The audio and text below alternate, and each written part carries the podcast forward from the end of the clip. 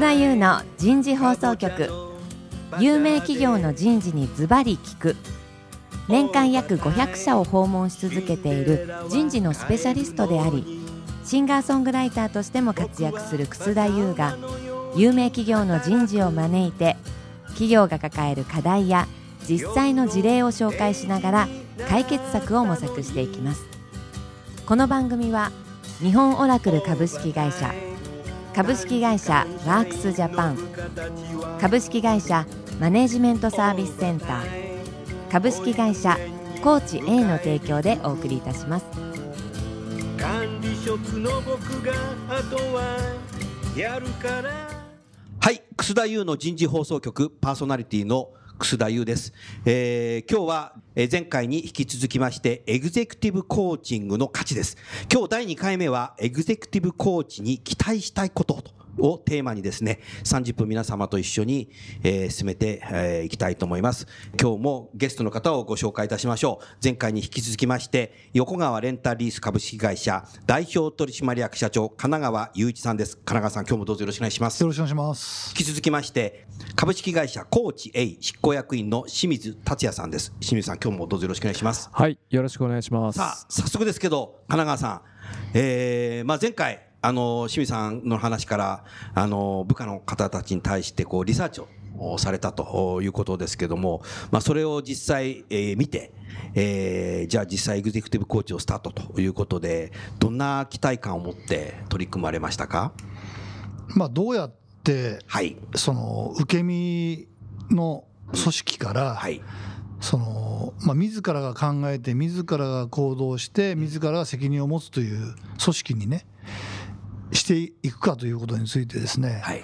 コーチングが非常に役立つんじゃないかなっていうのを思ったんですね。役立つんじゃないかえーそれはいろんなことを質問されて自分で答えていくわけですけどもそうですね。その答えていくということは自分でコミットメントするじゃないけども、まあ、ある意味で自分の口から私はこうやりますっていうふうに、なるほど。宣言してしまう。まあ、言わされるんですけ言どわされるんだけどもでも内発的なんですよねこうと。持ってかれるわけですよ。持ってかれるわけそそこにね。宣言しちゃうわけですよね。うんなるほど。でそれを言ったということに対して頭の中でやっぱり覚えてるわけですよねそのことをね。自分で口に出すと覚えている。覚えてる。なるほど。でそれを例えばまたあのレビューしてって。レビューしていって。例えば部下に対してコーチングをしてコーチングの話を聞いてあげて。なるほど。そして次どうすんの？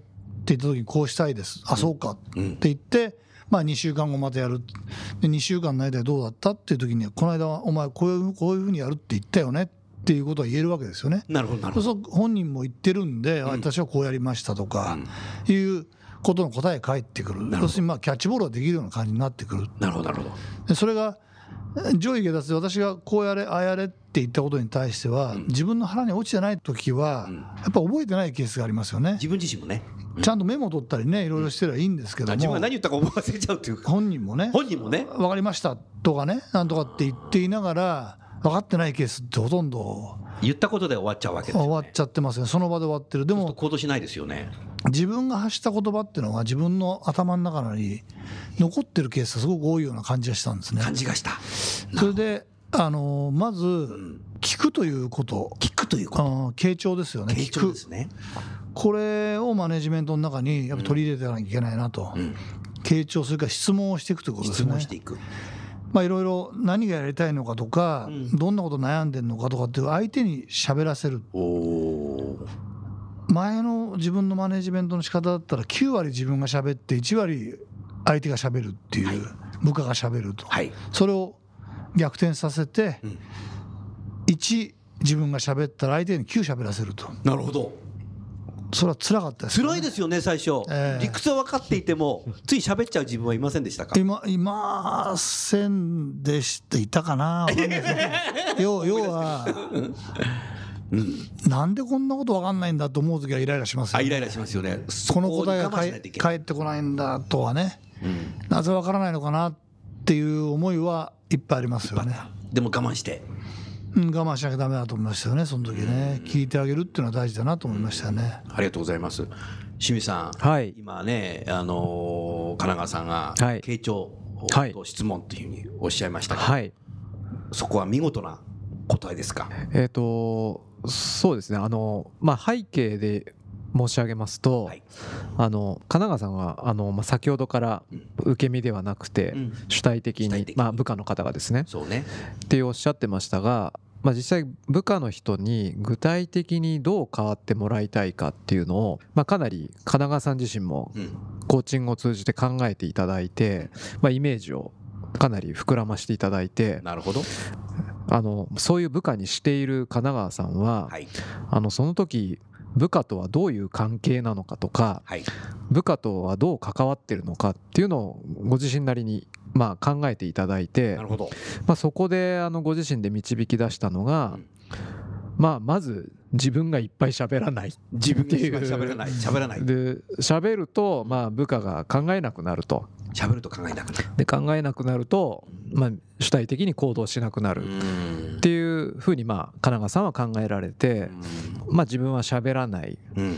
で喋らせる。うん。そのために質問する。はい。っていうことですね。なるほど。でまあ喋りやすあの相手が喋りやすくなるためにまあ傾聴するまあ聞いている。まあそれにまあ徹する。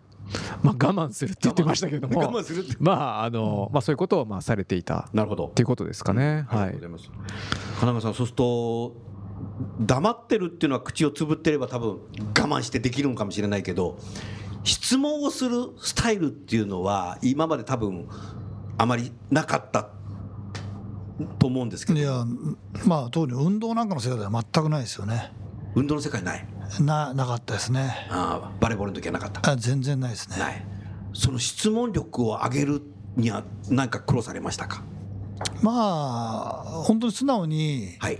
あの同じ課題じゃないけど今持ってるうん。お互いの課題、うん。まあ、経営の課題みたいなものを共有して、共有することがそれに対してうん。どうなの？今どうしてこうなできてないのかなとか考えてみればね、はい。自分が答えを持ってるんだけ持どってるんだけど、それに対してそれを質問形式に変えていくっていうのはできなくはないですよね。あ確かにね、ええ。クエスチョンマークつければいいですもんね。な んかあれですよね。質問のえなんか形もいくつかななんかあるんですよね。あと限定的な質問集？いやいや限定的な質問の仕方とか。そうです。クローズドクエスチョンあクローズドクエスチョンとオープンクエスチョン。清水さん少し少し解説してくださいよそれ。まああのクローズドクエスチョンっていうのは、はい。イエスノーで答えられる質問ですね。なるほどなるほど。例えばどんなこと？えー例えばやったやらないみたいな話。そうですね。これはペンですか？とか、うん。なこの水は美味しいですか？とか。なるほど。イエスかノーだね。はい。うん。なるほどでオープンクエスチョンはあのーフリーで、まあ、自由にあの、まあ、考えが広がるはい。質問ですね、うん。例えばあのこの今の水であればこの水の味をどう感じますかとかああそれはイエスノーじゃないね。なるほど。普段普段水をどのぐらい飲みますかとかなるほど。なるほど。何のために飲むんですかとか。なるほど。うん。それをそうすると神奈川さん自分の部下に対して質問をこう自分でそうですね。なんですけど初めの初めのうちはね、クローズドクエスチョンみたいなまものばっかりになっちゃうんですよ。なんでやらないの？な そしたらもうそれでできませんとかできましたとかね、うんね。でそういうこれだからまさに先ほどのこれペンなの？ペンじゃないの？って、うん。そういう質問だ。しかやっぱできなかった。まあでき初めはできなかったです、ね、できなかったそれに対してあの自分ができないなんか悔しさとかありましたか？悔しいっていうか答えがもう大体それでできないやつに,、にできないって聞いてるわけだから答えはできないってこう書いてるの分かっちゃうん、そうそう何のために会話してるのか会話してるのかもう教えちゃっても変じゃないかと思った自分もあるんじゃないですか？逆に追い込んじゃうですねそうす追い込んじゃう？考えるそうですね追い込んでいっちゃいますよね。追い込んでいっちゃう、イエスノーだけだとね、うん、ああイエスノーだとね。だからノーの方だとすると辛いわけですノーノーって言わなきゃいけないと辛いですよねそれってね。おっしゃる通りだね。その質問の形式はちょっと気をつけなきゃいけないなって思いましたよね。感じた、それがオオープンになんか変わった瞬間があったんですか？うん。やっぱり答えがもう大体想像できちゃうし、あこれではコミュニケーションというかねコーチしてるって感じよりも、まさにこっちがサジェッションしてこうこういうふうにやれっていう命令してるみたいな感じ結果的になってるなと思いましたね。なるほどね。その時は。なるほど。うん。それをこう毎日、ね、部下といろいろやりながらどんどんオオープンクエスチョンができるようになってきました。そうですね、えー徐々に徐々に。徐々に。えそうすると部下の方たちもなんか社長変わったなというふうに思った瞬間ってあったんじゃないですかね。えあの変わった言われましたよ。神奈川さんコーチをつけてること自体社員知ってたんですか？知ってますよ。あ知ってるんだ、えそれは素晴らしいな、ん。清水さん、一般的にはい。エグゼクティブコーチつけてるエグゼクティブの社長の方っていうのは、はい。社員みんな知ってるんですか、知らないでやるんですか、えーあの特に我々コーチ A ではい。やっているエグゼクティブコーチングの場合は、はい。あの周囲の皆さんも、うん。まあ、参画していただく形ででいくはい。やり方。やりますのであの、まあ、必然的に皆さん、なるほど、まあ、知っている状態にはなりますね。なるほど。はい。なるほど、はい。そうですか、はい。なるほど、それなんかこう、堂々と神奈川さん、つけてるっていうことを知られても全然大丈夫だったんですね。あもう全然。そうですか、はい。うん、なるほどね、そうですか、はい。でも素晴らしいですね、それは。うんそうすると、コーチをつけていくことによって、社長自身のコミュニケーションが違ってきたなって、多分社員が思ったのかなというふうに思いましたけど、まあ、あの質問してあげて答えをね、うん。聞いてあげれる。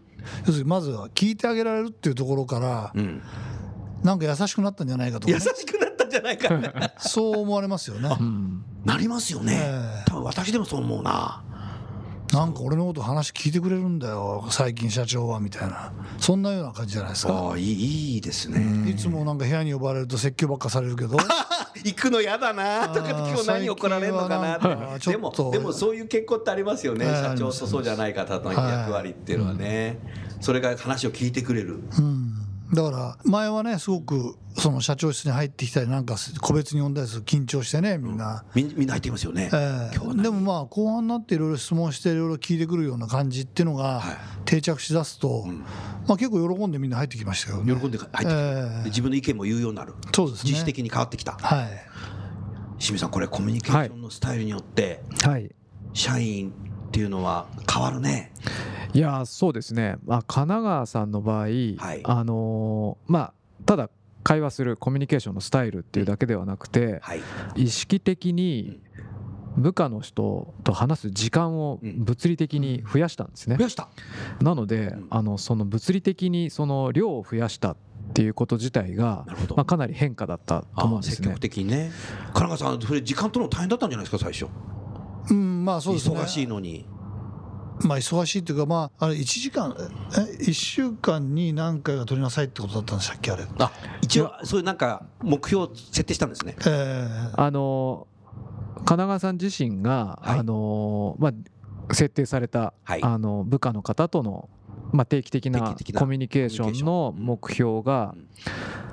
まあ、月に2回、うんまあ、だから月に 2, 2回。2週間に1回ぐらいのペースで、まあ、1回30分ぐらいおっていうのをこう続けていこうとうん。いうのをあの目標に持った。はい、持たれて、まあ、今までやってなかったんでタイそれムは神奈川さんあの部下の方にもそういうふうにやるんだってことは、あもちろん。あのまあ部下に僕が伝えると秘書からあ条件を入れてもらあってなるほど。でも最初はな何なのかなと思ったんじゃないですかね、部下。まあそう思ったと思いますよ。そんなことなかったですからね。うん。はなるほど。僕のコーチングの勉強してんじゃないかと思われたかもしれないそういう そういうふうに思う可能性はなきしもあらなきにしもあらずだったかもしれませんけど、うん。でもあの非常にねコミュニケーションが取れるようになりましたよね。コミュニケーションうん。ええ取れるようになった。ええなるほどね。でもそれをずっとこう繰り返していくとその直属の部下の方たちも現場のし他の社員たちに対してのコミュニケーションの取り方もなんか変わっていくんじゃないかな伝染ね。いい意味での伝染していくんじゃないかなと思ったけどその辺の期待感っていうのはありましたあかりますね。あります？ええ。なるほど。まずだから聞くということがスタスタートでねうん。部下の話を聞いてあげるっていうことの大事さっていうのをうん。みんな私がそういう僕がそういうことをやることによって、はいえー実感したんじゃないですかね。実感した。えーでできたかどうかっていうのはちょっとわからないですけどチェックはしてないんで。なるほど。でも少なくともそれを感じてはくれたと思いますね。感じてはくれた。はい。なるほど、うん、そうですか。先週の中話の中でその公認者あーという形でねおっしゃってましたけども、はい。公認者に対してもそういうような形でえー接していったんですか？公認者はですね、はい。えー週に1回必ず1時間時間を取って。週に1時間？ええ。必ずやろうと。オープンクエスチョンで？うーんまあ引き継ぎもありますんであ引き継ぎもありますけどねえー事務連絡もあるんですけども、はい。まあ共通課題というかね、うん。えーいうのを持って、で、まあ、1年間私は会長で、会長で。ええいましたんで、会長が社長と話をする、で社長が今、ちょっと問題意識、どんな問題意識持ってるとか、はい。なんか問題あるっていう話を聞いて。クエスチョンですね、えーで彼からこんな問題がありますとかこんなのちょっと悩んでますとか、まあ、そういう話を聞いてあげてましたけどね。あ聞いてあげてました、うん、そうするとエグゼクティブコーチっていうものをあのか、ね、あの金川さんがしてなかったら全部こう教えちゃっておしま終わっちゃったかもしれない。そうですね。ねこうやって、いやこうやってやってくれみたいな。うんあのーあと以上みたいな。高圧的というかね、上からの物言いでね、まあ、会長が言うんだからしょうがない聞かなきゃいけないみたいな感じにん。なったかもしれませんね。なるほどね、はなるほどね。清水さんやっぱり部下のはい方との対話はがい。上司がそのねまあトップの方も含めてオープンクエスチョンでやっていくっていうことははい。かなり部下のね部下の方たちが自律的自立するねこれ。はいまあそうですね。ねあのーまあ、先ほど質問って言ってましたが、はい。あのーやっぱり質問も逆効果になる時が質問逆効果になるときありましてお先ほど神奈川さんが、うん。あの自分でもおっしゃってましたけども、なんでこれこれができないんだ？とか、うあのなんでダメなんだ？みたいなあのなぜ否定形みたいな質問を繰り返していくと要はあの追い詰めてるだけなんですよね。ああそうだね。なぜなぜって言ってるとね。なぜなぜでかつ何々なんだってこう否定形なぜ否定形がこう繰り返されてくるっていうのはまあ悪魔の質問パターン悪魔の質問パターンなぜなぜってやった。あのー部下は追い込めちゃいますよ。まあ追い込んじゃいますよね。萎縮していくし、まああのもう喋れなくなっていく、うん。まあ、考えられなくなるし喋れなくなっていくっうんていうまあサイクルに今陥っていくんですけども、あのまあ、なのでまあそういうことではなくてはい。より部下にその考えてもらうはい。能力を開発していく。うん。どうやったらこの部下がより考えて開発されていくかうんっていう意識でまあ質問していく、うん。まあ、それがオープンクエスチョンになるっていうことだと思いますけども、うん。なるほどね。オープンクエスチョンね。はい。なるほどね実際神奈川さんはそのエグゼクティブコーチを何ヶ月ぐらいされたんですか？おおよそ。えっ、とですね神奈川さんは、えっと1回のクールじゃなくてずっと継続されたので継続されたんですね。あし結局トータルの期間でいうとはい。2年弱ぐらいお2年弱ぐらいやってますねはい。月に？1回ぐらい月に1回か月に2二回のコーチングセッションっていうのをずっと続けてあの合間合間であのいろんなリサーチをやったりとか。なるほど。はい。神奈川さんそれ社長業をしながらコーチとそれだけの頻繁に時間を取るっていうのは結構スケジュール的に大変だったんじゃないですか？まあ、スケジュールとしてはもちろんね大変な面はあるんですけどもね、はい。あのこれはもう経営してる人はみんな同じ悩みがあると思うんですけども、経営者っていうのはですね相談する相手がいないんですよ。なるほど。あの孤独ですよね。孤独ですよね。ね自分が決断しなきゃいけないから。そうなんですよね。で自分で悩んでうんぬんしてると、でそういう時にコーチがいて、うん。でそのコーチのは答えを言わないんですけども、うんその悩み事に関してどんなことがありますかって言われてこうでこうでこうでそれはどうなんですかっていろいろ質問されてって、はい。で自分で答えていくんですけども、ん。まあ、ある意味でもやもやってして自分でこうね誰にも相談できなくて困ってんなっていうことに、ん。え2週間に1回とかこういう場に来て、はい。彼と話して帰ろうとする時には、ん。あ次に何がしなきゃいけないかなっていうのが自分の中で明確にできるわけですよね。なるほどそういうことか。だからそういうようなところに関してすごく導いてもらうっていう意味では、んあの社長としてとか経営者としての,、んあの必要な時間だと思うんですね。そういう意味ではねうん。確かにトップは孤独ってよく聞きますし、ええ。自分自身で判断して自分で決断していかなきゃならない時ええ。にやっぱり悩むことってあるんですよね。え神奈川さん自分私自身もずいぶん昔にサラリーマンやってる時に自分が判断決断できないことっていうのは直属上司とか上位上司のとこに行って例のやつどうしましょうかっつって判断を委ねるっていうやり方結構やってた かなと思ってるんですけどそうですよね上司がいるっていうことは上司に答えを言わせちゃうっていうやり方っていうのは多分サラリーマンってあるのかなと思ったけど、ねトップそれないですね。ないですねいや僕はあの若い頃ねはい。こういう話していいかどうか分かんないですけどあもうラジオだからしちゃってくだえさい。ーあの銀座のねはい。スナックとかいうね、まあ若い若い子連れてもらうじゃないですか、はい。そうするとね、それはバブルの話ですね。うん、初老のね、うん。なんかちょっと経営者っぽい人たちがカウンターかなんかで、はい。そのカウンター越しにママさんなんかと話してるんですよ、うん、なるほど。ああ友達がいなくてかわいそうだなってああ、そういうこと。うん。でもそういう人たちはねおそらくですよ、コーチングしてもらってたんでしょうねママさんに。ママさんにねだから自分のことが会社で喋れないんだけどああいうところに行くとね喋れて逆にあの当時の銀座のママさんだとかって非常に知見があってなるほど。ねいろんなアドバイアドバイスはするかどうか分かんないけどうんそうねそうねとかなんか聞いてねで、ママさんもオープンクエスチョンかだったかもしれないね。オープンクエスチョンとか分かんないです非常にねあの世界パッて見たらあ昔そういうようなシチュエーションあったなってなるほど。感じましたね。なるほどね。なるほどね。その時代はそれでよかったんだろううね。んだと思いますよ、それ孤。独ですよね。うん不思議な方たちがね、ポツポツポツポツこうカウンター越しにね、あそれね、金川さん、僕もね、いろんな企業のこうやって社長とね、面談することって結構ありますけども、自分自身で誰も連れてかないカウンターの店っていうのをね、結構ね、自分で持っていて、おおお取引先も連れてかないし、部下も連れてかないし、自分一人で行って、その、なんていうの、えー板長だとか、ママさんだとかとこう話すっていうのをね、やるっていう人は意外と多かったですよ。そうでしょうね、喋れないから、会社では。なるほど。えなるほどね。うーん、なるほど。清水さん、今の話聞いてていかがですか？はいそうですね、まあ、金川さんご自身でも、はいあのまあ、経営者は孤独だとか相談する相手が少ないとか、はい。そういうふうにまあおっしゃ当時もおっしゃってましたし、まあ、コーチングを活用いただいているその価値の一つとして、はい。会社や家族も含めて、はい。あのこの場でしか喋れないことを結構喋ることも多いとおっしゃってたので、はい。あのそういう価値はあの、まあ、提供できてたのかなとはうん思います。うんで、まあ、当然あの本来の、まあ、組織をより風土を良くしていくとか、うん部下を開発していくっていうことに向けてやっていたんですけども、うんあのまあ、それに加えてその環境場としてですねはい。そういう機会を提供できていたかなとは、まあまあ、認識してますね。うんはいなるほどね。ありがとうございます。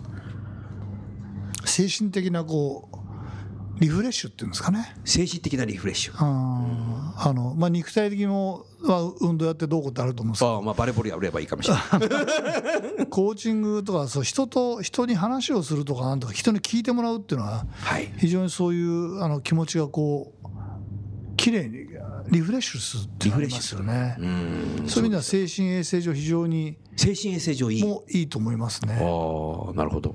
ありがとうございます。はい。あの4月からまあこうやって新しい会社を今マネジメントしてるんですけども、はいもう以前から感じてるのはですね、はい。会社の経営っていうのはもうイコール人事だと。会社の経営はイコール人事。はい。その辺ぜひおお話をお聞かせください。まあ人がはい。全てのことをやる、まあ、人事は人がことをなすと起こすとなるほど。なるほど。いうふうに捉えるとですね、あの私どもの会社は先ほどレンタルやってるとかそうですね。パソコンやってるとか、はい。このお客様に提供するものだとかね、はい。作るものっていうのは何でもいいんですね。何でもいい。何でもいいなるほどでもそこで働いてる人間うん。をどういうふうにマネジメントするかどういうふうに活性化するか、はい。それが提供するサービスに何にしろ、うん。いいものを作るんであれば、うんそこの手前の人間をどれだけうん。きちっとうん。マネジメントできるかっていうのがもうイコール経営だと。なるほど。それがプロの経営者。ですからプロの経営者っていうのはですね、はい私は思うのは、はい。例えばお菓子屋さんを経営しようと、なるほど。えー洋服屋さんを経営しようと。その我々のようなレンタル会社を経営しようと、うん。まあ、人が携わってる限りはねはい。どこの経営をしてもできるとうーん。なるほど。そういうふうに思います、ね、製品やサービスだけではない。そのものビジネスモデルがどうだとか、うんその商品の開発がどうだとか、そんなことは別にですね、二の次で、二の次で。やっぱりマネジメントどれだけできるか。なるほど。人を動かすことができるか。人を動かすことができるか。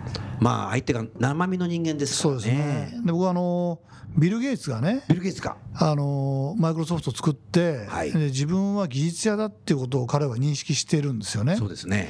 で1000人の組織になった時は、はい。1000人の組織のマネージメントできる人間を雇ってきたんですね、おなるほど。1万人になったら1万人のマネージメントをしてる人間を雇ってきてるんですよ。なるほど。で彼は常にテクニカルアドバイザーとしてははい。トップでいたんですけども、うん。それからまあファウンダーとしてオーナーとしてはいるんですけども、マネージメントは違う人間にやらせてるんですよね。なるほど。自分は技術者ですから、ええ。なるほど。でそのマネージメント大事さっていうのを彼は賢くて、賢くて。それができてたと。なるほどなので学ぶことがありますねそれは。非常にそのまさに経営っていうのは人事なんだっていうところを、彼はすごい非常に技術の会社ですけどね、うん。分かってたと。なるほど。でスティーブ・ジョブズはそうじゃなくてスティーブ・ジョブズはそうじゃなかった。うわこれ面白い話だ。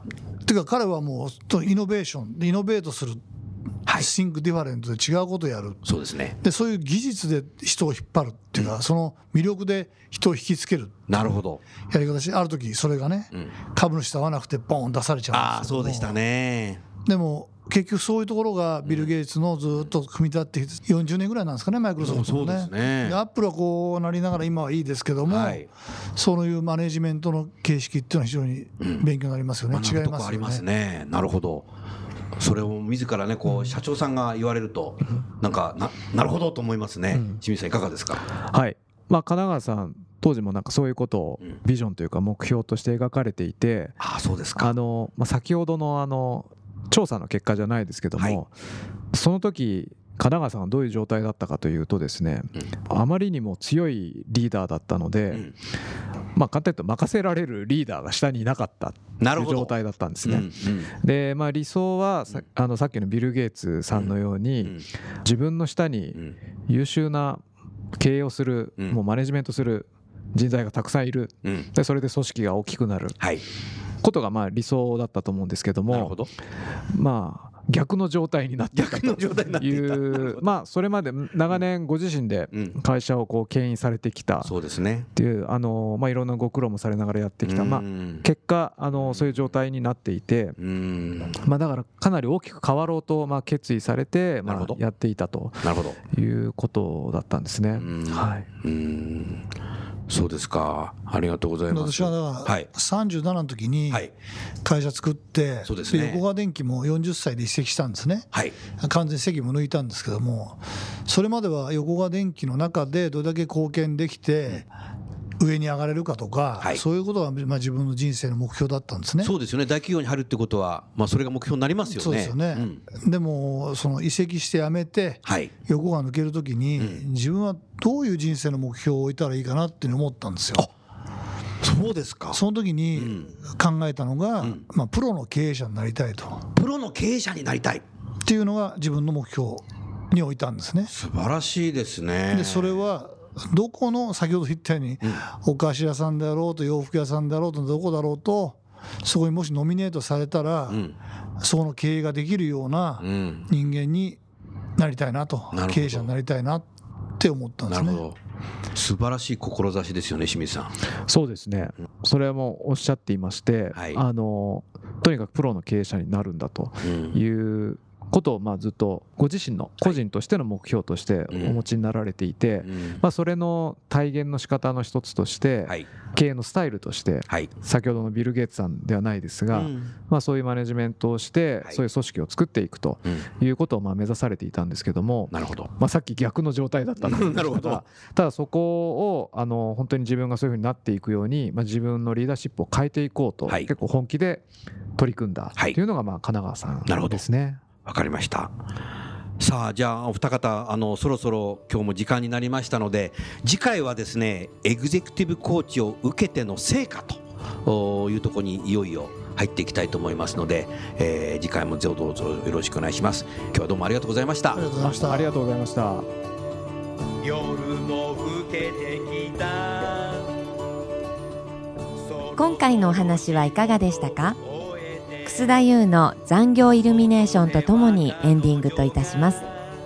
この番組は日本最大級の人事ポータルサイト HR プロのウェブサイトからもお聞きいただくことができます。HR プロでは人事領域に役立つさまざまな情報を提供しています。ご興味がある方はウェブサイトをご覧ください。この番組は先進テクノロジーで企業の人事業務を革新する日本オラクル株式会社。